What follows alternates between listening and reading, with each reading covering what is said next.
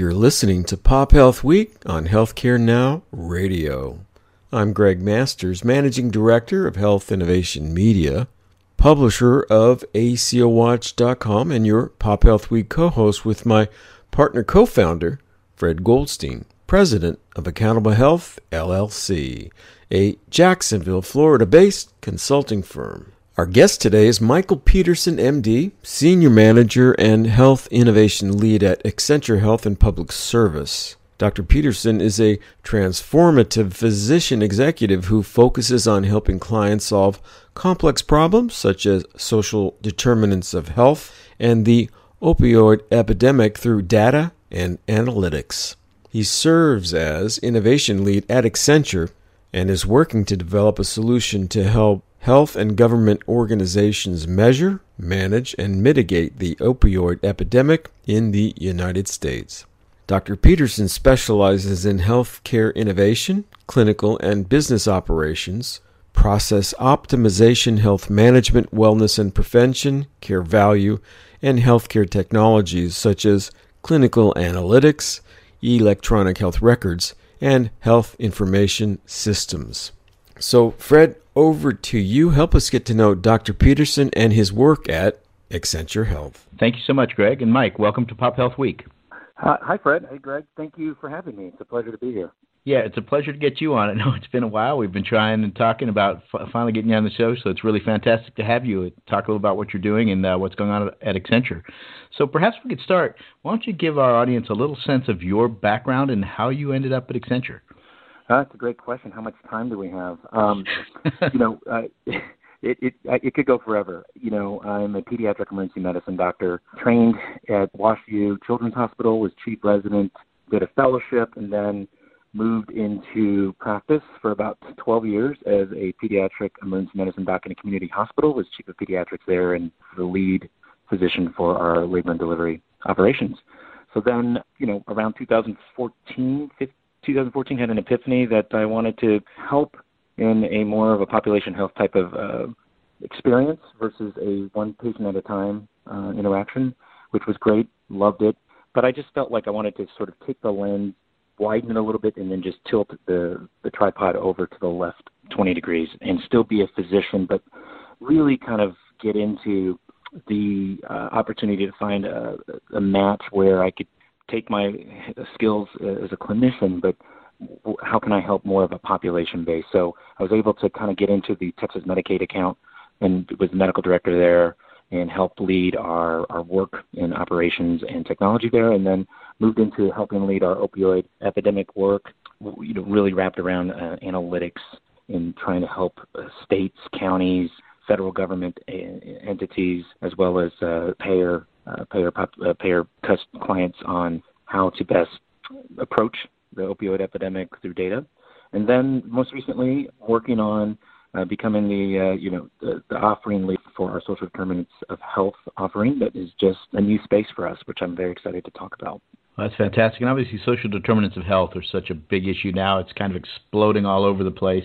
When you just look at that from a high vantage point What's your sense of what's going on out there at this point?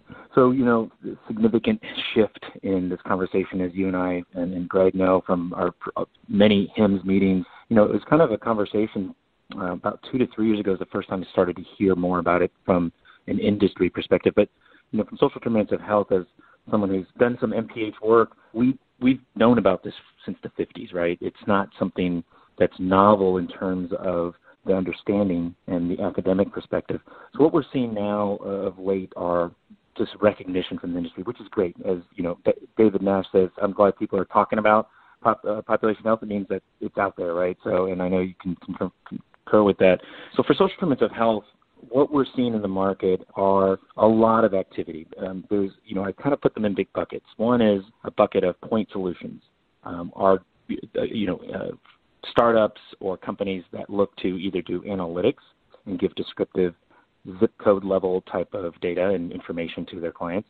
And there's another bucket of conveners, I'll just call them digital Rolodex type of firms that really say, look, we can provide your patients, your clients, the information to get a ride or the information to get food for those having food insecurity or transportation barriers.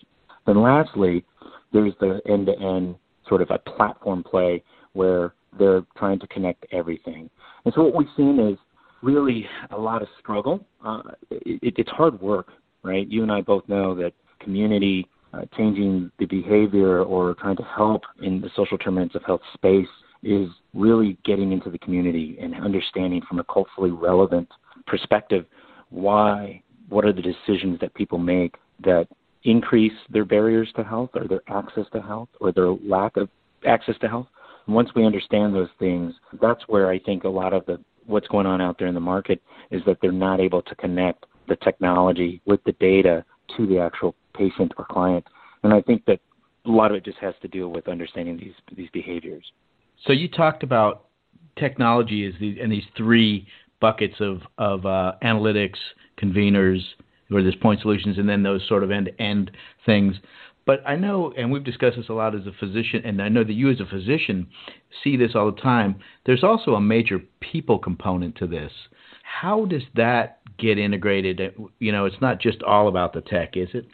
I couldn't have said it better. Uh, it's absolutely you're absolutely right. Uh, it is technology will not fix social determinants of health, nor will money. Right.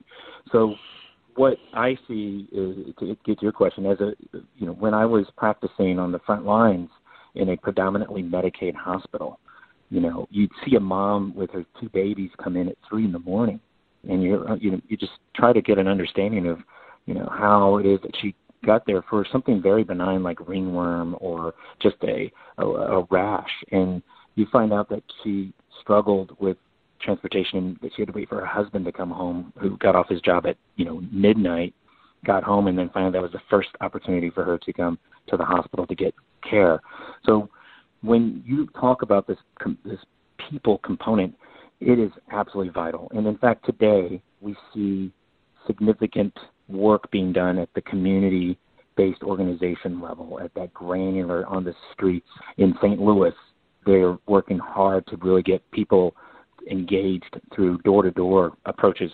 None of it you know, being threaded with data or uh, technology. It's just old school, right? I'm going to have a community-based worker just knock on doors. So I think that there is an opportunity to digitize a lot and automate a lot of these uh, attempts at engagement and understanding how people engage, sort of this omnichannel approach to understanding how and when people want to interact with a health system or an insurance, uh, you know, a payer system. And I think that, you know, putting the person at the center is ideal to really helping solve this. But it's not just the data, like I said, it's not the data in silos and it's not the, the, the technology. Uh, it's not just as easy as threading those. It's really wrapped around this design thinking approach to the person center, at the center of getting help. So it's almost like an Amazon experience for social determinants. How people consume health is different by community. I live in Austin, but East Austin, the population in East Austin, which is a vulnerable population, it's low socioeconomic status, they consume health differently than people in North St. Louis. And it's understanding the differences in these, what I call the, the DNA of the community or the fingerprint. It, once you get down to a little bit of that, I think what ends up happening is a lot of people trying to solve this are trying to get the data to be perfect. And what we see in the market are big, big players struggling with how do I know that these are the right people with diabetes that I need to really get my hands and the services wrapped around. And so the approach has to be, I think, a, a combination of two things better data, better understanding of the people you're trying to help with a culturally relevant and competent perspective, having people on the ground that, that can help you through a patient navigation type of approach and using those technology slash tools. And then lastly, it's really wrapped around breaking down the barriers of, of the silos of data and having them share because there's people working in different efforts. And so streaming, uh, threading those different um, activities and all those activities into one space is ideal. And lastly, it's just hard work, and you have to have the uh, ability to really want to get into these communities to really truly help and not just give sort of a drone level view and hope that who you give that information to is going to solve it. So as as you think about it, we've had these community groups and hospitals and healthcare systems and doctors all out there doing all kinds of stuff in the community, and yet we've continued to see our our numbers look bad, really, and we struggle and recognize that now with the vast differences in in health equity and outcomes across communities, et cetera. Is what what do you tell the providers around that? You said you know they're looking for perfect data, so what are sort of the simple things they should consider to get going? Yeah, well, when you know, I, I, I've been to enough conferences to hear that some providers say, well, it's not really our responsibility. Um, I've heard that narrative. It's really, A, we don't have the money, and B, once I give them instructions or a diagnosis and a prescription, and I, I think that that's not true. I think physicians in general and clinicians, the healthcare world on the front lines really do want to try and help the people that they're they're seeing. What happens is they don't know what happens when the patient leaves. So they may screen in the emergency department or in a clinic what the barriers or what are these social determinants. But if they can't connect someone to them to the help, it's almost it's even more challenging to say, "Hey, are you hungry?" And they're like, "Yeah, I, I have trouble getting healthy food for my my, my daughter," but not given the opportunity and the, uh, the sort of the activity and the the to really follow through with that sort of screening. So, to to, to answer your question, you know, uh, the physicians are the front line uh, caregivers. They struggle with this. What happens when they leave my, my my front door? The payer struggles with the idea of the data's a little bit, you know, old by the time they they get information on their patients. It's three months if they're lucky, maybe six months, dependent on the back and forth between payer and the and the provider. So they're dealing with a lag concept, and what they're the ones who have the most, I think, to benefit from these opportunities. And so, what when I talk about massaging the data to per- perfection, it's usually the payer side that does that. From the from the Medicaid side or the public service side, they're in between. They'll take any help that they can get, but they also struggle with massaging this data. And I think the problem is is kind of what's going to continue to grow. As you and all of us know, that data is only going to get more voluminous, and there's going to be more, I think, struggle with stitching the right data pieces. So it brings me to this uh, opportunity. I'm in um, at the AHIP conference in DC right now, and we just presented a story on infant mortality in Ohio. And it's a wonderful story because it gets to what you're getting at, which is how to use data to help drive insights, that then help reprogram the, the care that's given. So you know, Ohio had one of the worst infant mortality rates, worse than some third world countries. As does most, you know, a lot of they're not alone. It's a, a growing problem. It's a it's a huge problem in the United States. But what they found is through data is that a they broke down the silos of where the data sits. So Medicaid shared with public service, uh, the you know the uh, public safety, and then SNAP, TANF. They you know these big agencies that never share data, all through champion uh, of the leadership were able to kind of get all their data, those walls, those silos broken. And then you take a data set that a we have a community index that has over 200 public data sets, including FBI, CDC. That's where we start to understand the community health, or sorry, the health of the community, and then you ingest the data uh, of the client. But what you start to do is you really stitch together a 360 view of a person in Medicaid and then and what that also helps you understand is the longitudinal view, where you can see the touch points for different programs to this person, including if they had a a lot, you know, a baby that died within that first year. So when you start to build these pictures and start to get these puzzle pieces together, uh, what you find are some interesting data um, or some interesting uh, insights. Which one is that if you're an African American uh, woman in the state of Ohio, you are already at a infant mortality rate close to 16.4 per 1,000. But if you're white, your your infant mortality rate is 4.8. So there's a growing disparity that was recognized in this data. And then you start to understand, well, why? Why is this? That's the, the next question. And so what you found out was that if you're African American and you deliver a baby in Ohio and you're on WIC and Medicaid, you had a 50% drop in infant mortality. Well, why would that even be the case? So I love that these insights can derive more uh, why questions. And when you really dig down further, you find out that it's in the WIC program. It's not so much the long-term benefits of the, the ability to get food at a grocery store. It's really the breastfeeding classes or access to Enfamil that really helps that help these babies. So 50% drop in infant mortality for African Americans on Medicaid and on WIC. Then you look at another slice of the data, and it shows that uh, close to 20,000 um, moms who were eligible for WIC were not on WIC. And so you get to see these little inter these insights, and then you can start. I already know that the three of us are thinking, "Wow, what's how do you fix that?" Right? And it, there are so many different insights that we we discovered through this work. And what is amazing is that they were rooted in social determinants, especially with the health inequities that occurred, barriers to transportation, the behavioral economic decision that a mom is going to make to not go to an appointment because she did the first five that were really benign, and now this fifth, sixth, seventh, the most crucial one at week 20 to 27, she's deciding to skip because she doesn't have daycare, and it was a one and a half hour bus ride plus a 30 minute wait, and the appointment was you know minimal. So you figure out these cofactors that help we we that the state realized they needed they wanted to fix, and that's what made the state of Ohio and the, the leadership there pretty, I would say, avant-garde in in the world of Medicaid and government data to be able to share it all. So we're quite proud of that, the opportunities that work with them. And that's a that's a fantastic example of, of taking the data and then digging into it and identifying, as you said, these unique insights around WIC and then on WIC or off WIC, eligible but not getting WIC. So two questions around that. One is who does that data and analytics or who should?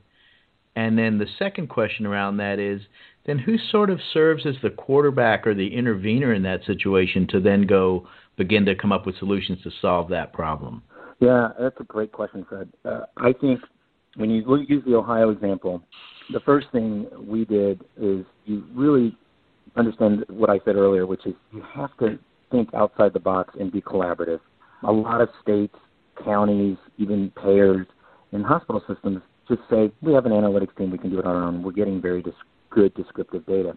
Well, data science isn't exactly just descriptive analytics. There's a lot more to it.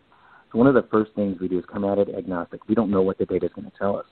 More importantly, we develop this pod system of really, and it's this methodology of kind of working with the, the client. And so we got with the state of Ohio and who are the executive sponsors for this program, get them in the room. And the, you get all these key stakeholders to work with our teams and our subject matter experts to really understand the data, right? In the, the old days, people just said, give us your data and we'll spit it back to you with an answer. Uh, that's not the way you really should approach it now. What you have to do is, A, is this the right data to answer the question that we were trying to ask, which is, let's ask this question wrapped around infant mortality and then find out what data sets that we need to get to that will help move the needle towards a positive outcome and so what ends up happening is if you go the old school way, which I'll just say isn't the way we do it, is you'll just spin around in data, qualifying it, um, you know, trying to get it cleansed and, and massaging it, and it, you'll spend 75% of your time doing that. If you actually get directional and be real fast and furious in the in the way that you ingest it, the person quarterbacking it is going to be the state, the, the key client or person in charge of this the project itself. So if it's in, in the state of Ohio, it's the Ohio Department of Health Analytics uh, Group together with a collaboration with Medicaid, et cetera. But what they realized is they did the academic epidemiologic approach, and uh, you know, I'm evidence-based medicine is where it's at. That is a great descriptive way to do this. But in order to get those insights that we just described, epidemiologic uh, approach will help solve some of that, but it's not going to give you this 360 view. And so the champion has to be somebody within uh, the, the sort of the data sphere, the person who, who's going to own it. But it, it's even higher. The real big champion in this was the governor, and then from the governor down, his chain of command. And so that's how I think that was really, in, in a government perspective, one way to really break down those silos. The the last piece is who owns, uh, you know, who who really benefits from this, and how does that you know get shared, et cetera. I think it's this collaborative approach, right? You have to build, build an ecosystem of partners. The state of Ohio we recognize, hey, we're we're not going to be able to do all the data science. We don't have the money or the resources to hire every piece of a data team that you need. So we're just going to, you know, do an RFP for this. But when you bring in the experts to help you with that, isn't just the data, right? Data is just a tool. It's not the end to end. No one's going to solve SDOH just in data alone. It's a currency, I think, that helps connect a way to solve it What really matters is what you alluded to earlier, which is it's people, and it's also and so when I say when we think people, I think the community-based organizations, the nonprofits, the the uh, AME church, the pastor. Uh, it is getting connected and inculcated into the community to help message what you're trying to solve for, and also have the relationships. Because really, at the end of the day, it's about relationships. Who do people trust, and who do they trust giving their information to? So the, that's the people piece. The technology is just a tool, um, and what I think you need is someone who has the capability to ingest 200 data sets at one time.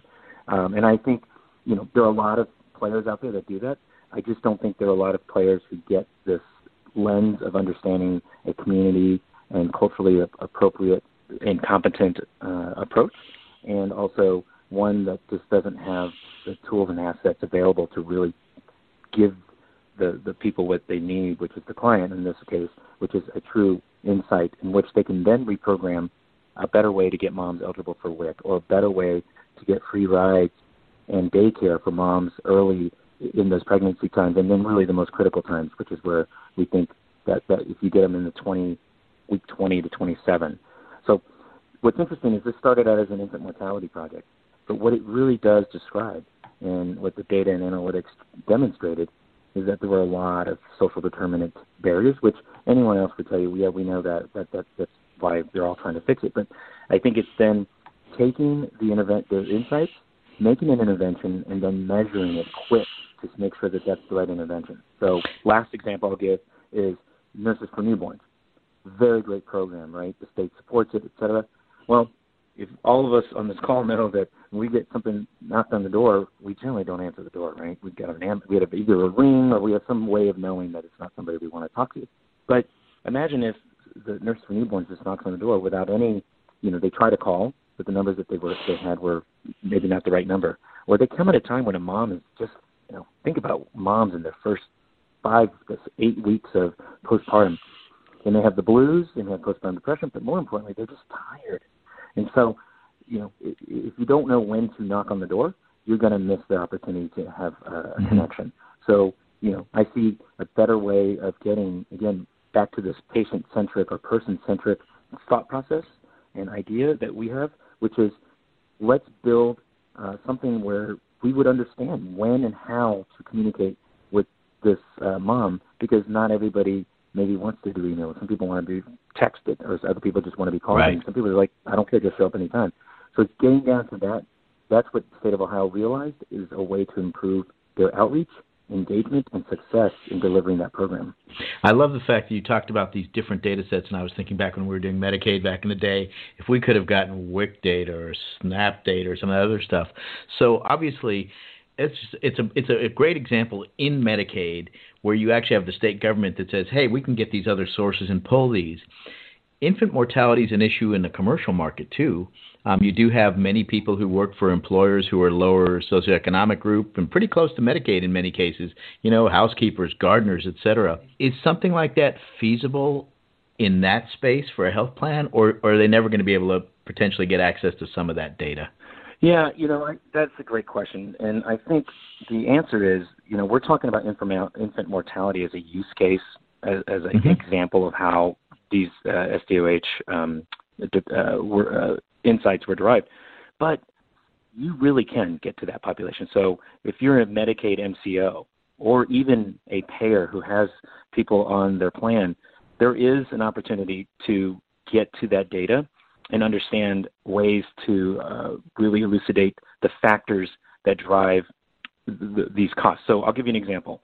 Right now, today in the United States, there's probably a large percentage of, or there's a percentage of people that don't go home at the discharge time, whether it's a congestive, post-congestive heart failure type of patient and they, their status post CABG, or there's you know um, there's some sort of knee replacement, whatever those pieces end up being they don't go home because they find out during rounds at 5 p.m. that the ride that was supposed to be there didn't show up.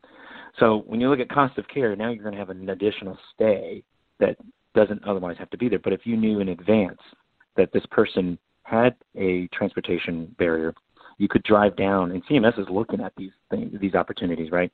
What are ways that we can really drive down costs? Well, that's one of them. Uh, Seema Verma just mentioned that uh, at AHIP, which is mantra to reduce the cost of care.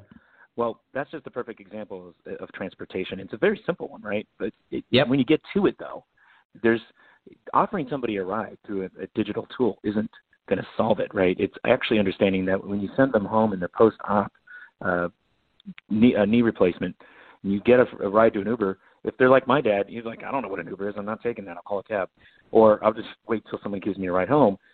But when they get home, you have to account for the other things that might happen. Um, what is it? A two bedroom? Is it a two story house? Yes. Uh, well, they had you, you didn't account that the everything they have upstairs is what they need, and so they sit in their you know they sit suffering in the in the first floor. Um, it, it's just simple things like that, you know, that you have to really kind of draw in uh, to better mm-hmm. understand the uh, barriers uh, that people have when you send them home, and, and wonder why they come back to the emergency department or get readmitted. I think yeah, it's it's a great uh, problem to be solving, and obviously this whole issue. And I think as you could get to if we had more time into it, discuss how you can bring that data in from other data sets. I know you guys have been working on apps and some things like that that could potentially uh, reach out to the individuals at the right time with the right message, and they would respond back and say, "Here are the issues I'm dealing with." So just uh, really fantastic stuff. I'd like to thank you for coming on, Mike. It's been a pleasure to have you, and I'd love to get you back on again so we can delve into this a little bit further. Yeah, we joked um, earlier in the conversation about this being a three-part series. I, I'm so passionate about this, and I love the opportunity. And I want to thank you for the opportunity to just share this point of view. And you know, really, what we're talking about are when when we talk about other data sets, we're really talking about uh, third-party data to help really drive to these understanding these behaviors. But it's really about making the moments that matter. And I think that when we can do that, we can help this ecosystem of partners drive towards that. I think you're going to see some positive outcomes as a result of this. So thank you for the opportunity to, to share this uh, story. Oh, it's certainly our pleasure, and uh, I, I believe too we'll be seeing these great outcomes coming in the future. Well, thank you so much, Mike, for making this moment matter. And back to you, Greg. That is the last word for today's broadcast. I want to thank Michael Petersen, MD, Senior Manager and Health Innovation Lead at Accenture Health and Public Service, for his generous time and insights today. For more information or to follow Accenture Health's work, go to www.accenture.com slash health and follow on Twitter via at Accenture Health, including Dr. Petersen's tweets via at M Petersen, that's P-E-T-E-R-S-E-N underscore M-D. For Pop Health Week, my colleague Fred Goldstein and Healthcare Now Radio, this is Greg Masters saying bye now.